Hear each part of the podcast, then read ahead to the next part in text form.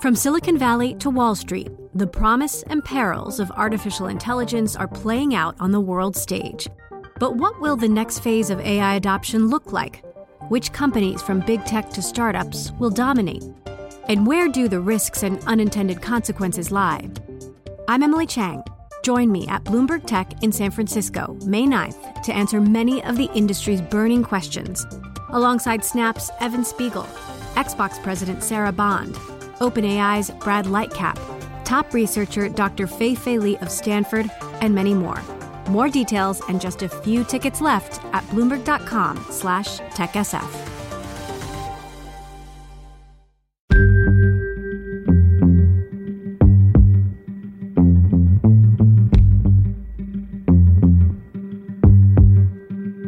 Just before the pandemic was about to take hold, the Magnolia Mothers Trust started doling out cash. The program in Jackson, Mississippi gives mothers living in subsidized housing $1,000 a month for 12 months. $12,000, no strings attached. For the couple hundred women selected, the good news came by phone. So I said, Oh my goodness. I said, Miss Aisha, please don't tell me I was selected. And she was just laughing. I was like, Stop. You you got this Tamika. you sure you called the right person? It made me feel good. It was a good feeling. Uh, that my spirit was uplifted. oh, I was grateful, appreciative. Cash. It might be the best and easiest way to help people in need. Give them money and let them spend it however they want. And for women like Dwanita Johnson, a substitute teacher with two kids, the call from the Magnolia Mothers Trust couldn't have come at a better time. When pandemic hit, I was out on spring break and we weren't able to go back to work. So I was like, wow. I was like, I knew I had the reserves, but then we didn't know when we were going to go back to work. So I was beginning to start worrying. And then all of a sudden, the same week I was out, I got a call from Magnolia's Mothers Trust with that great news. Before she says she was barely getting by. She made $65 a day and was constantly juggling between paying her car loans, her life insurance, her other bills. She had tried to take on a second job in the evenings, but couldn't keep up with the physical demands of it after teaching all day. I just needed the extra money. I just needed extra money. I was tired of juggling. The pandemic could have stretched her even thinner. When schools went virtual, she was out of a job. But not only did she get a call in March 2020 that she'd be getting monthly cash payments from the Magnolia Mothers Trust, she eventually qualified for enhanced unemployment benefits too an extra $734 a week. With all that money coming in, she had enough to pay her bills on time, to save, to think about moving. Oh, it felt good because I was able to go ahead and pay everything right away on time. Just pay everything as it was due. By the end of the year, Dwanita had earned $30,000 and had saved almost half of it. To be honest, the type of money that I was bringing in, that is the type of income that I really would love to have. During the pandemic, cash was a surprisingly common and popular antidote to the economic crisis in the US. And for people like Dwanita, it not only helped them stay afloat, it gave them a kind of financial security and stability they never had before. It was the best case scenario. But can it be a permanent solution? Jobless claims coming in, I mean, really jumping from the week before. Pretty brutal 3.2 uh, million. A record 6.6 million Americans filed for unemployment last week. Some of you may be asking, Where's my money? I need that money. Indian working women were the worst impacted by the pandemic. Well, now to the billionaire boom. According to Bloomberg, super yacht charters are up over 340%. And a billionaire was created every 26 hours during this pandemic. No, I'm not waiting in line for a COVID test with the public. Gross. It is time for a wealth tax in America.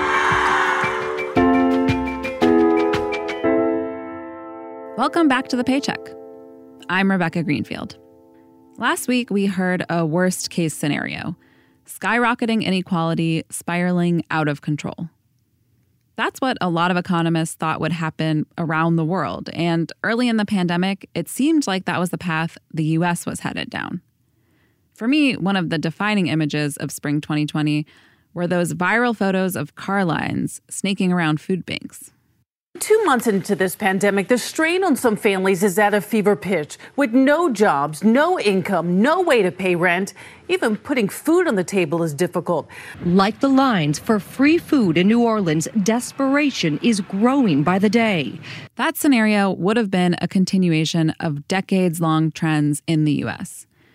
Despite being one of the most equal countries in the world after World War II, Heading into the pandemic, wealth inequality here had reached levels not seen in almost a century.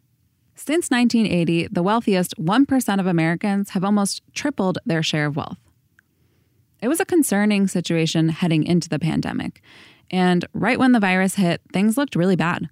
The economy shut down, millions of people couldn't work, and the stock market crashed. It felt a lot like the 2008 recession, or worse. What in the world is happening on Wall Street? Two year no yields went from 190 to 166 in the blink of an eye. On the NASDAQ, everything and more has been completely wiped out. It was the worst day on Wall Street since the crash of 1987. But then something surprising happened. The government stepped in with a robust policy response, much of which was targeted at low and middle income Americans. There were multiple rounds of stimulus checks for people making $75,000 or less there was enhanced unemployment, an extra $600 per week for anyone out of work due to COVID. Small business owners were eligible for forgivable loans. And then there was the expanded child tax credit, checks that parents received in the mail every month for six months. Ben Steverman, the Bloomberg wealth reporter who I spoke to last week, told me that all those cash injections gave some Americans an amount of wealth they'd never had before. People were saving the money, they were paying down debt and that ended up boosting the net worths of a lot of families in, in the United States who really had never had significant amounts of wealth. You know, if you look at surveys going back years, a significant share of the population, more than a third, say they, they struggle to come up with $400 in an emergency. I mean, there were a lot of people who were really cutting it close before the pandemic, and suddenly they found themselves feeling like they had some financial wherewithal and some resources to rely on in an emergency. That child tax credit alone was hugely responsible for lifting millions of children out of poverty. In other words, the COVID crisis disrupted growing wealth inequality in the US. Now the question is can wealth gains for the bottom 50% continue? While much of the government funding was never meant to last beyond the pandemic, in dozens of US cities, cash experiments are underway. They're not as widespread as the stimulus or child tax credit payments, but they could offer a roadmap for a more permanent wealth building tool. My colleague Susan Berfield looks at Jackson, Mississippi, where some 200 low income black mothers received enough money during the pandemic to sometimes double their income. Here she is with the story. In the summer and fall of 2019, Tamika Calhoun was going through a tough time everything just started going downhill, like everything. If it could go wrong, it did. I was struggling to find a job. I would work here and there for different um, jobs where I'm taking care of someone, but it didn't last long because I didn't have transportation. One day in early January 2020, as she was on her way to a new job, her Nissan Murano cut out. It was six in the morning, dark, and she was stuck in the middle of the interstate. The police called her a tow truck. If she paid $200, the driver could get the car to her home. But Tamika was short. By the time I came up with the money they told me I would need, it was $50 a day, and I didn't have that to get it out. And because I didn't have reliable transportation, they let me go. Tamika lost her car and her job. But then her luck started to change. She found work she could do from home answering calls for Apple, making almost $14 an hour. It was good timing. She couldn't have known, but COVID was about to close in. And right after that, Tamika found out that she'd be receiving $1,000 a month from the Magnolia Mothers Trust. It's the first program to simply give cash to low income black mothers living in affordable housing. It was started in 2018 meant for the everyday shocks and stresses of trying to get by on not enough, to give single mothers some room to breathe, to plan. And on that March day of 2020, Tamika's first thought was about all the things, the basic things, she wanted for her family. I was thinking about all the things that we needed for the house, for the kids. They were growing out of their clothes. I finally was able to get them covers for their beds because they had the same covers for a long time. Just things to clean up with them around the house or hair products, personal care products. I was able to kind of stock up on that stuff. They were excited because they were looking forward to trying out for different things at school that they usually wouldn't be able to try out for because I wouldn't have the funds to pay for it. And the pandemic quickly changed some of her calculations about what her family would need, and the extra money proved crucial in ways she couldn't have expected. No new after school activities, no vacation. Instead, she had to set up her five kids to learn online at home. So I had to use the money to buy them computers. I bought them desks for their rooms to make it more structured. They also got the new clothes she had wanted for them. She got a car, which opened up all kinds of possibilities. And eventually, they got to Gatlinburg, Tennessee for a night away. And it, it felt good saving to go on a vacation and not just using a whole check to pay for a vacation. Like we had money in our savings, we were able to go and actually have fun.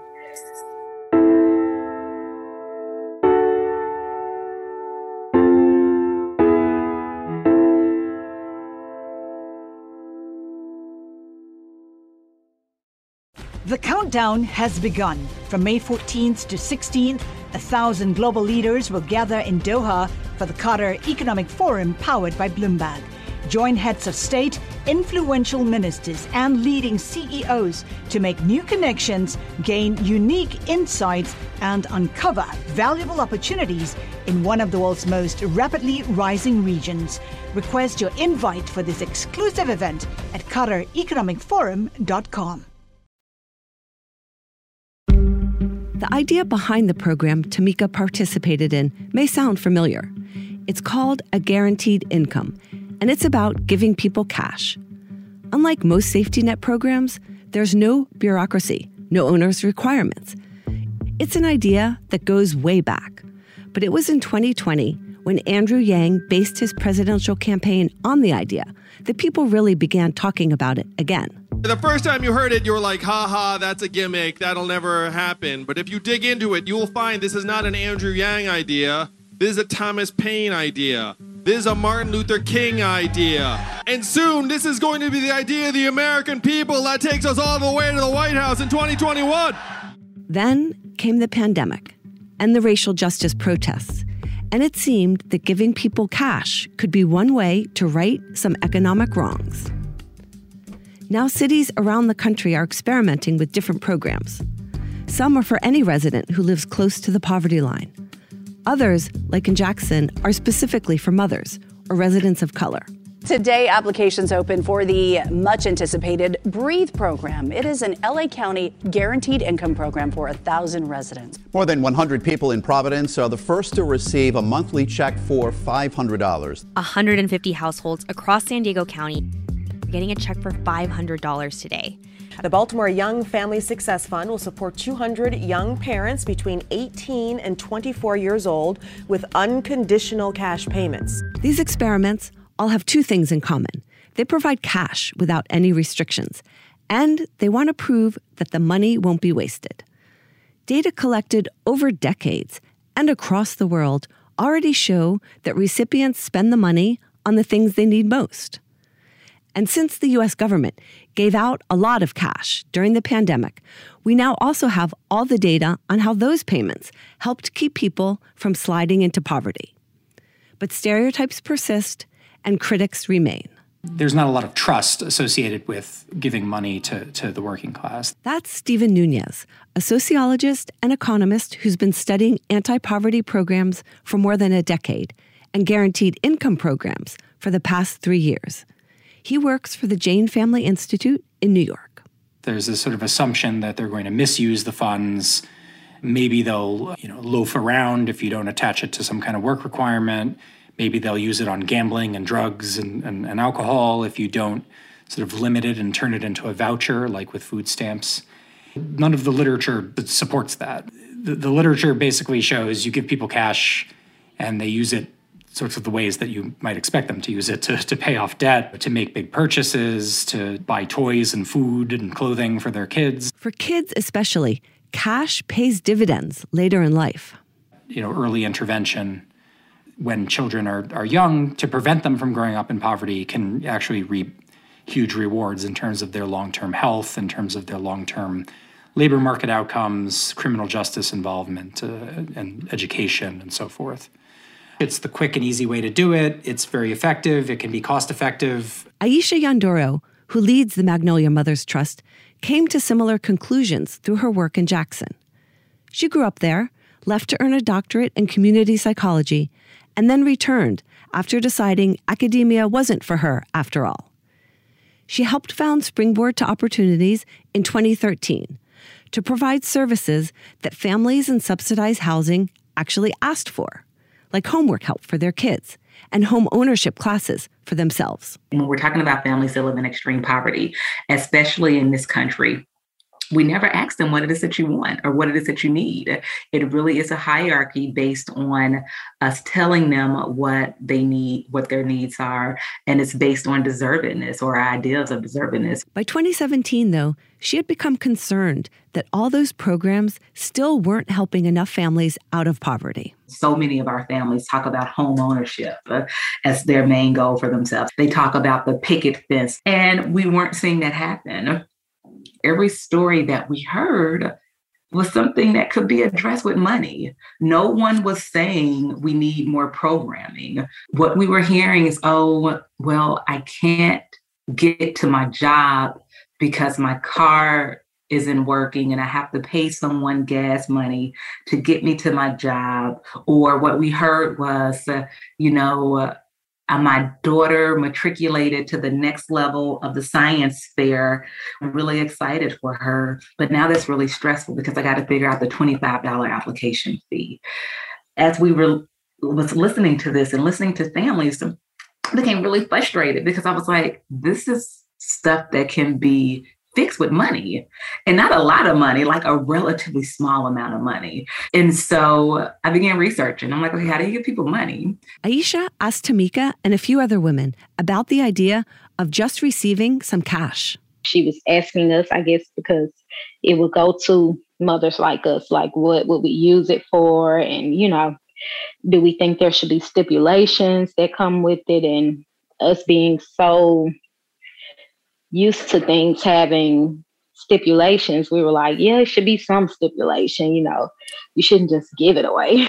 Our moms were very clear that they did not want to become dependent on this money. They wanted it really to be a springboard. The first year, it was a lot of, even though our moms love and trust us, there was a lot of, girl, quit playing. Y'all just not to give us money. One of the women to me, Miss Aisha, this really sounds like a scam. us. And I was like, You're right. This really does sound like a scam. And if anybody else ever calls you saying they're going to do this, don't believe them. You're exactly right. Finding the money to fund the program, even two years into the pandemic, still isn't easy. Like almost all of the local guaranteed income experiments across the country, the Magnolia Mothers Trust depends on philanthropy not public money. Less than 1% of philanthropic dollars come to the South. And of that 1%, less than 1% goes to organizations that are ran by Black women or Black people. We have successfully helped usher in a new movement, which feels really, really good. And to know that we are doing all of that in the backyard of one of the least progressive states in this country is pretty dope. In the first year of the program, Aisha raised enough money to give 20 mothers $1,000 a month. I know that for the families that we work with, in a lot of instances, poverty has been systemic. Uh, and it's been generational poverty. And I know that we are disrupting that pattern and saying, okay, we see you, we trust you, we know you're brilliant, we know you have agency, we know that you should be allowed to dream just like I'm allowed to dream. Since then, the Magnolia Mothers Trust has been able to include about 100 women each year. And Aisha has seen just what she and lots of others expect to see when people get extra cash. During the pandemic, they could pay their rent, buy enough food for their families, make sure they had Wi Fi. They go about living their lives uh, and they go about taking care of business. Uh, they get their car repaired. Uh, they pay off debt. They go back to school. they get better jobs because now they actually can take off work. Because, you know, if you're working an hourly job, you don't have PTO where you can take off work to go interview for a job. For Tamika, the extra cash sort of raised the stakes. As it was coming to an end, she didn't want to go back to life on $14 an hour. I need to be able to make an income that either matches this or surpasses it. And when I say this, I mean my job plus the um, Magnolia Mothers Trust money. So Tamika decided to look for another career, and she found one. I work for a company that helps their members become homeowners. So they apply with us to get their loan. And what we do is we give them financial counseling to get them ready for the home ownership process. It's, it's fulfilling for me to know that I help them achieve their goal, a goal that I want for myself. So I know how they feel. Tamika started her new job in November 2020. Then she realized that with her higher salary, she was likely to lose her housing subsidy. She could finally afford to move, even if she couldn't yet afford to buy her family left the apartment for a house with a backyard. I was able to move, and we didn't have to worry about using a whole paycheck to pay for the um, first month's rent or paying the, the deposit. Not only that, my kid's dad, he ended up finding another job, and now that he's been at that job, his salary has increased. So all of that encouraged us to just want more.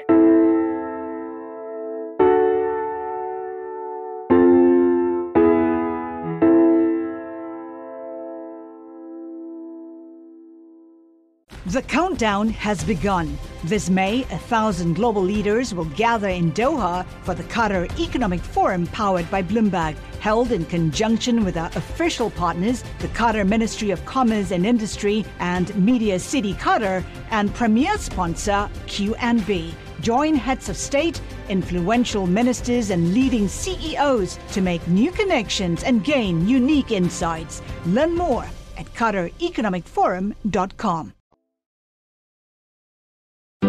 Some of the women who got cash from the Magnolia Mothers Trust might otherwise have fallen through the cracks. Sharika Washington had suffered a difficult pregnancy, couldn't work, didn't qualify for unemployment. She was still recovering from an umbilical hernia in March 2021 when she learned she'd be getting $1,000 a month for the next year. At first, we was like, what's the catch? You know, it's got to be a catch somewhere. What is the catch? When she found out there was no catch, Sharika told her kids that she could get them a treat a Nerf gun for her eight year old son. And for her six year old daughter, I call her Princess Patty. She's into the the nail polish and the lip gloss and the little beady bracelets and the purses. Then Sharika got herself a car. It was seventeen hundred. I had a 2007 Ford Focus, little gray little do buggy. And once I got the car, I was still able to manage the money to pay my bills. You know, it was a big help. It was a big financial help. When I talked to Sharika in March, she was about to receive the last of the cash. She had just found a job, working in a nursing home, making over $10 an hour. It wasn't as much as she had hoped to earn, but she was excited all the same. Can you believe it? Oh my goodness. I went to two interviews with my daughter on my hip. but I start one Monday at seven in the morning. What's $12,000 worth? Peace of mind, some hope. New local programs like the Magnolia Mothers Trust are starting almost every month. And while the idea of cash grants may seem like something reserved for these small pilot projects funded only by philanthropists, there's actually a recent example of how to scale this up in the US. It's the child tax credit. Families got up to $300 a month for each child. The check just came in the mail. It was one of several government funded stimulus programs during the pandemic. I think the child tax credit is a perfect example of what a targeted guaranteed income program would look like on, at a federal level. We got a blueprint right there. and not only do we have a blueprint, we have data, a plethora of data that showed in real time what those resources meant for families. Uh, but the momentum for more permanent national support has faded. The child tax credit wasn't extended. Stimulus checks won't be coming again. And for opponents of these kinds of programs, the data may be besides the point. That's not really what the what the battles are about, right? Again, they're about deservingness and and you know what kind of safety net we want and what kind of society we want to be, and and that's an that's an ongoing battle. I was naive to not really understanding how pervasive ideologies around deservingness really are, and that how we truly view poor people within this country um, is that they deserve to be poor because of behavioral choices, not recognizing that they are poor because of systemic choices, because of policy choices that are put in place, and because of policy choices that, if I'm being honest, the majority of us allow to be put in place. And I also say oh, this other part that's been hard, and this is, I think, it's the most damning part of poverty, but this is also, I think, a tactic of the system of how they work, is that because the mainstream narrative is really about behavioral shifts and behavioral changes that need to occur, so many of the women that we work with actually believe that. And they believe that, oh, if I work enough, or if I save enough, or if I do more of this, then I will have that American dream. And that's just not the reality. You can't work any harder than you're already working if you have three jobs. But they don't see that because the mainstream narrative is that they're the problem and they buy into that.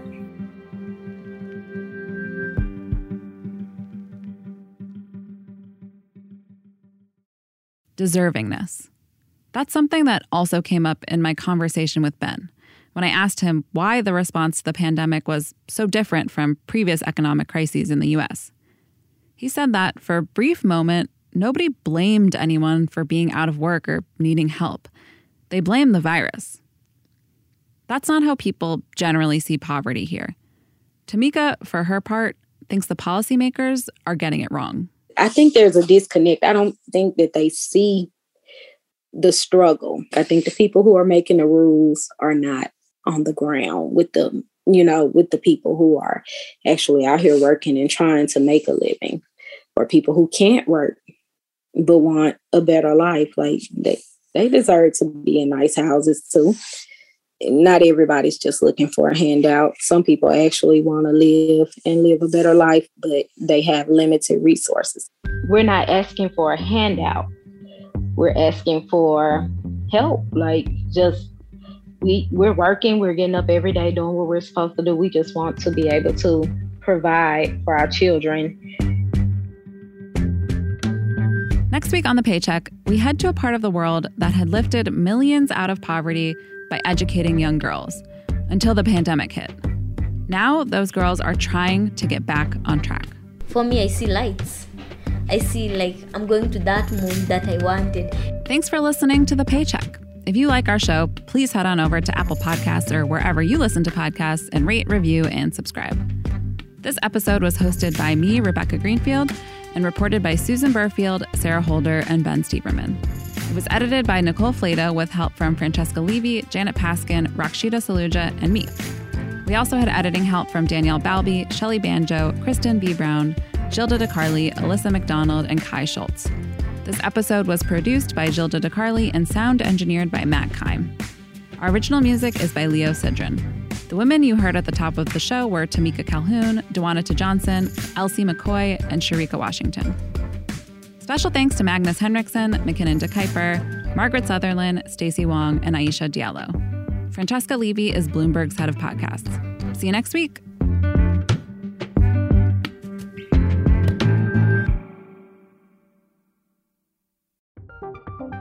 From Silicon Valley to Wall Street, the promise and perils of artificial intelligence are playing out on the world stage.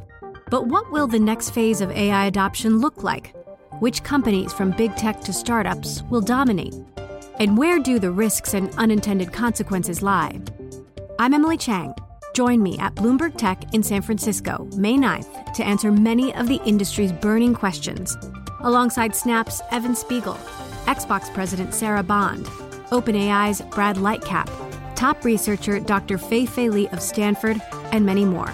More details and just a few tickets left at bloomberg.com slash techsf.